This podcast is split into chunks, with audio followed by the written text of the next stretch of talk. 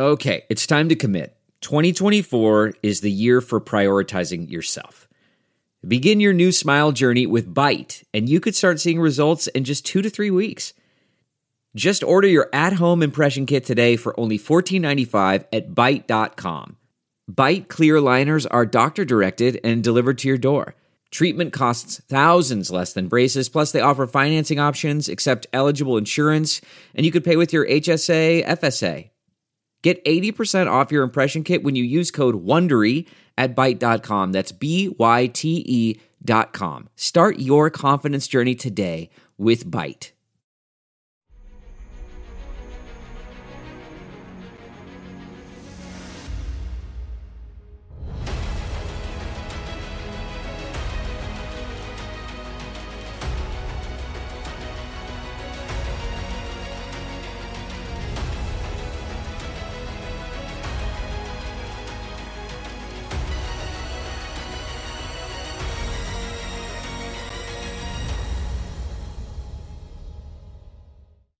Hi, everyone. Judge Andrew Napolitano here for Judging Freedom. Today is Monday, January 22nd, 2024. Kyle Anzalone from libertarian.org and antiwar.com joins us now. Kyle, always a pleasure.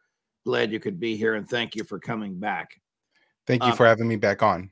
Sure. Is the United States preparing for an open ended war against the Houthi group in Yemen?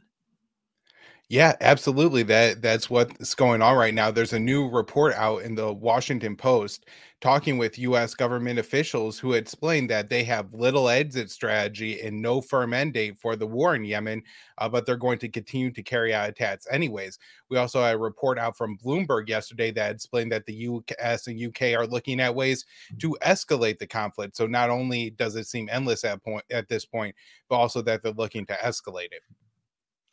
Uh, take a look at this. You may have seen it. It's ridiculous.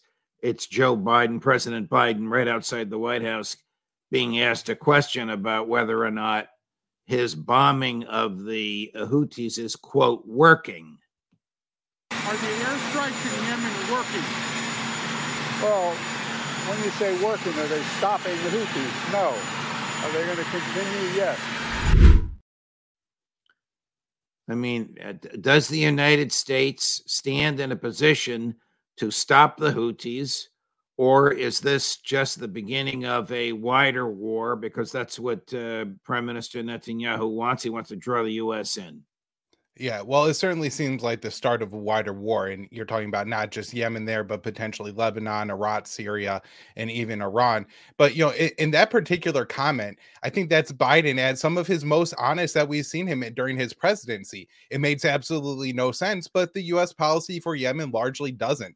The U.S. from 2015 until 2022 bat Saudi Arabia raging, waging an absolutely brutal war in Yemen. And it was, they were unable to remove the Houthis from power. Not only that, the Houthis got stronger as time went on and fought the Saudis to a standstill. And Saudi Arabia ended up having to ask Yemen for peace. And that's the peace that they're negotiating right now. And you know the, the saudi war in yemen was absolutely brutal during the middle of a cholera epidemic in the country they were bombing cholera treatment facilities they were depriving the country of food water bombing farms, factories, anything that you could find. Even school buses were were bombed by U.S. bombs uh, by Saudi Arabia and Yemen. And uh, still, the the Houthis did not relent. And the U.S. is certainly not going to wage a more brutal war in Yemen than the Saudis did. And they used American technology and warplanes and things like that to do it. And so the the tech is the same as well. And so there's no reason to expect that the U.S. will be able to dislodge the Houthis from power or force them into to meet their demands. Does the American public know that the American military bombed school buses and murdered uh, children in a country uh, in which the Congress never declared war or authorized the use of military force and for purposes that the president can't even articulate? Uh, you know, they certainly should because this was reported in CNN. It was Saudi Arabia, you know, with all U.S. help maintaining their planes, all the logistic help flying their planes, and using US made bombs to hit that school bus. I think that was in 2018. It was reported in CNN that was a US bomb and everything, but it didn't turn the American people against the war. Didn't um, two Navy SEALs uh, recently die in in some effort. I, I, I don't know exactly what they were uh, doing. Were they trying to board Houthi ships? Were they what were they doing at sea that caused them to to be killed or to die? so this occurred 10 days ago and it occurred around the same time within maybe a few hours of the initial round of US airstrikes in Yemen and what they claimed they were intercepting a ship that Iran had sent with components on it for Houthi missiles, and they were, uh, you know, sending that from Iran to Yemen uh, when it got intercepted. What they say is during rough seas, an eight foot wave forced an American uh, Navy SEAL off the ship they were trying to board. And apparently, it's Navy SEAL policy for the Nets man to jump in after. And so, after 10 days, they gave up the search and admit the soldiers died. But, you know, it now seems like this is a part of the war effort against Yemen, trying to uh, intercept these components. They publish pictures of them. Uh, they claim they're from Iran. The, the, U.S. has made this claim several times. It could be true. I, I don't see any reason to believe the, the Pentagon just because they published a picture. Okay, so there are ships in the Red Sea destined for uh, Israel with supplies for the Israeli uh, government and the Israeli uh, public, and the Houthis are stopping them, and that's uh, wrong. And the U.S. has got to break that up. Uh, but if there are ships destined for the Houthis with supplies for them, the U.S. can stop those ships, and that's right. Yeah. Now I have this right? Yeah, and they've been doing that for since 2015 on. And not just, you know, ships that the US claims has weapons, but Saudi Arabia has forced even, you know, UN and other international organizations aid ships to uh, on, undergo a very intense inspections protocol that would force ships, even those going to southern Yemen that were in the, the a city that was in the hands of the Saudi backed government to have all their goods inspected in Saudi Arabia and then sail to Yemen from there. And so this really slowed down aid uh, transport to Yemen for years. And there's been about 400,000 people at the very least who have died from the Saudi war in Yemen. And about half of those deaths, I think actually the number is 60%, was from starvation. And so the, the U.S. blockade of Yemen was far more consequential than the Houthi attempt to uh, reroute Israeli ships from the Red Sea. And now Congress uh, wants to do what? Congress wants to uh, pay the military industrial complex to produce more weapons to uh, replace those that were expended or destroyed in this undeclared, unauthorized, illegal war against Yemen. Yeah, that's right, Judge. We have a case here where Biden has, you know, unilaterally declared the authority to just wage an endless war in Yemen, and Congress is looking to take action, but not to rein in the president, just to fund, uh, give extra funding to the Pentagon to replace the missiles that they're using there. And so this is uh, seems to be spearheaded so far by Mitch McConnell. And what they want to do is that massive aid bill that they've been talking about with border security and Ukraine aid, aid for Israel. They also want to include, I'm guessing, a few billion dollars for Tomahawk missiles and sea based interceptors uh, to, to replace what's being used here in the war in Yemen. You ever uh, see on C SPAN uh, Rand Paul standing on the floor of the Senate uh, making a speech using one of the words that's forbidden in Washington, D.C. peace, P E A C E. You, you might occasionally see something uh, from one of the lefties as well. So uh, C-SPAN C-SPAN's camera, I know this personally, is is stationary. It can't move. But if it could, you'd see that the Senate is empty. That when Rand Paul uses the word peace, he's not staring at Mitch McConnell's uh, face or Chuck Schumer's face. There's nobody there because the Senate is not interested in a debate about war and peace. The war party in Congress, which is about 80% of both parties in both houses, just wants to kill. And they're happy, I think. Give me your view on this when the president does this on its own, because if something goes bad, they can't uh, take the blame. And if something goes well, they'll say, well, we funded it. Yeah, uh, I absolutely agree with you. That's why Congress isn't acting in one way to, you know, institute the War Powers Act to rein in President Joe Biden and say you absolutely cannot do this. You know, they could also cite the Constitution for that, but uh, neither of those things are happening. They're just going to fund the wars. Uh, you know, from Congress, it, it seems like mostly positive. Uh, Biden bombing Yemen. There are some members of Congress, particularly Democrats, who have come out and said that they're opposed to it. Also, some of the you know better Republicans, especially uh, Congressman Thomas Massie, have come out and said that we cannot allow this to happen.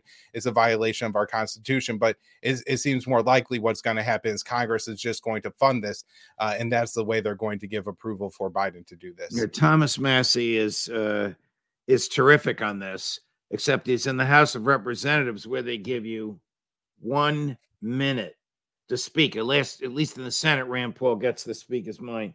Uh, here's uh, John Kirby, cut number two, uh, Chris, on uh, Houthis, uh, a ceasefire, and what Joe, old Joe, thinks he can accomplish. Does the administration believe that the Houthis will stop their attacks if there's a ceasefire in Gaza? And does that play uh, a factor into the calculus of I think pushing? you got to take anything the Houthis say with a big grain of salt. We're not we're not taking what they say uh, to the bank, and this idea that this is somehow about Gaza just doesn't square with the facts. I mean, that most of the ships that they're going after have nothing to do with Israel. So we're not taking anything at face value. They need to stop these attacks. We've got capabilities available to us to use it if we have to.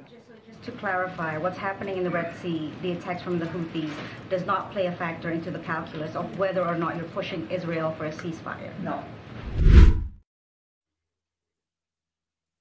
You know, I never know whether to believe him or not. I know it's difficult being a spokesperson for, for somebody else, but he's really a, a modern day Western version uh, of Baghdad Bob, who just uh, put spin on everything. All right, Iraq. Are forces in Iraq attacking Americans in Iraq? And does the government of Iraq want the Americans to get the hell out? The comfort of your favorite seat is now your comfy car selling command center, thanks to Carvana. It doesn't get any better than this. Your favorite seat's the best spot in the house. Make it even better by entering your license plate or VIN and getting a real offer in minutes. There really is no place like home. And speaking of home, Carvana will pick up your car from yours after you finalize your offer.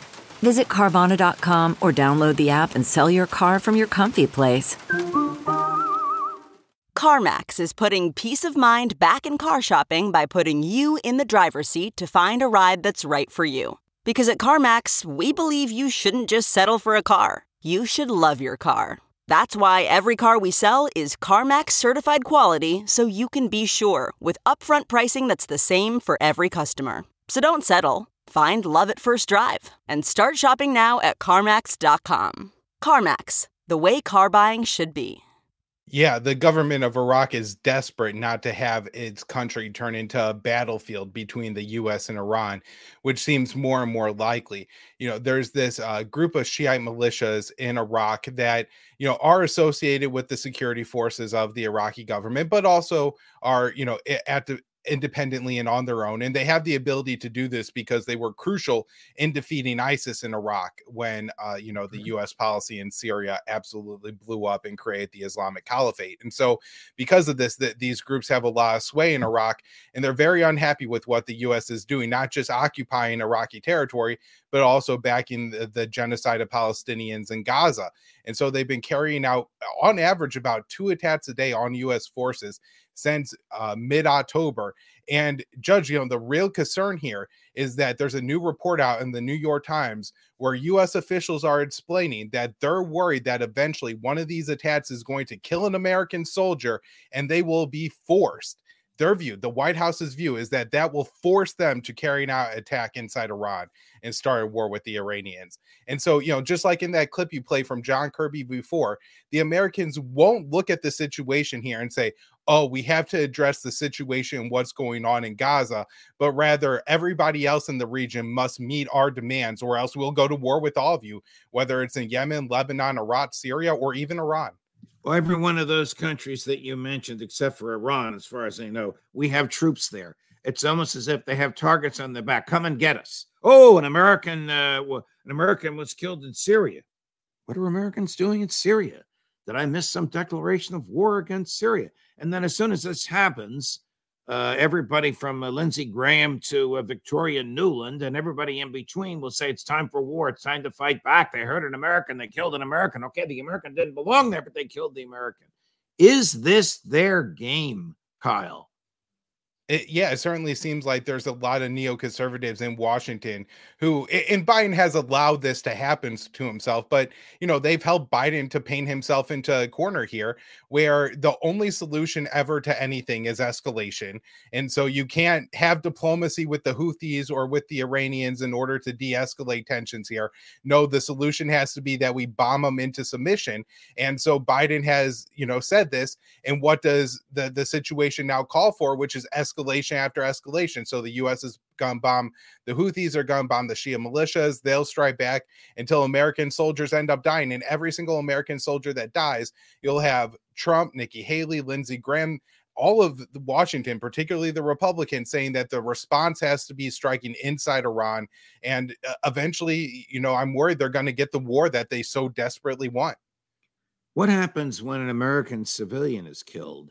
A 17 year old Palestinian boy was murdered by the IDF in the West Bank, shot once in the shoulder, once in the head, dead.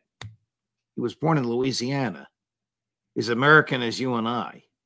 What does the State Department do about it? What does the government give a damn? Yeah. Well, the State Department actually has, you know, just for Israel, they have a special process. And this was recently reported on in The Guardian, where if Israel is accused of committing a war crime or some kind of atrocity with U.S. weapons, that would normally trigger the Leahy law and would prevent weapons from going to, you know, the Israeli Defense Forces or at least a portion of the IDF. But rather, when it comes to Israel, they have a particular process where they have to get consensus from a whole bunch of bureaucrats that Israel really truly did do something wrong. And then Israel gets to review it and dispute it. And through this process, Israel's been able to kill other Americans, most prominently Shireen Abu Akleh, who was a Palestinian American journalist uh, who was killed while on duty by an Israeli soldier. And uh, this got whitewashed, uh, you know, in the American media, and nobody cared, even though, you know, investigation after investigation proved the Israeli forces just opened up on a group of journalists and killed one. What, what conceivable defense is there? Or stated differently, what conceivable military purpose is served by killing a journalist, killing a 17 year old Palestinian American boy? Well, if you're going to carry out widespread war crimes, you need to target the journalist. And we've seen, you know, we saw this uh, with the killing of Shireen Abu Akleh in the West Bank a couple of years ago. But more recently, we've seen it time and time again in Gaza, where not only has Israel knocked out the communications, caused the internet and cell phone blackout. So it's very hard for journalists to publish any information, but also just killing over 100 journalists now uh, Palestinian journalists have been killed by Israel in Gaza so far. So, you know, it really helps to cover up the war crimes if you're going to commit them to make sure nobody's there to report on them. Uh, here's um, a gentleman who was referred to in the Irish Parliament as the Butcher of Gaza. You'll recognize him immediately. A cut number six uh, in uh, uh Tel Aviv earlier today. We continue the war on all fronts. We do not provide immunity to any terrorist, not in Gaza, not in Lebanon, not in Syria, and not anywhere else. Whoever tries to hurt us, we hurt him. Regarding our hostages, to date we have returned 110 of them back home, and we are committed to returning them all.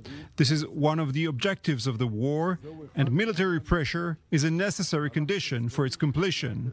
I work in this around around the clock. But to be clear, I reject outright the terms of surrender of the monsters of Hamas. In exchange for the release of our hostages, Hamas demands the end of the war, the withdrawal of our forces from Gaza, the release of all the murderers and rapists of the Nukba, and leaving Hamas intact. If we agree to this, our warriors fell in vain. If we agree to this, we will not be able to guarantee the security of our citizens. We will not be able to return the evacuees safely to their homes. And the next October 7th will only be a matter of time. He obviously made for uh, domestic uh, political consumption. I mean, his government, this was confirmed, I think, this morning uh, in the Israeli press, told troops to shoot and kill Israeli captives on October 7 because they knew of the military, political, and diplomatic obstacles to getting them returned. Do I have that right? Yeah, so this is a new report out from Israeli media that just goes through uh, the Israeli orders given on October 7th. And this is becoming very important, Judge, because, you know, we were meant to believe that 1,400 Israeli citizens, civilians were killed on October 7th initially. And while that number has been uh, whittled down to about 700, uh, a large portion of those now seem were killed by the Israeli military, and that would certainly go against the narrative that initially came out, which is Hamas just broke into southern Israel and butchered people, uh, person after person. And that's why Israel is so uh, now allowed to do whatever they want in Gaza is because you know we've seen what happens.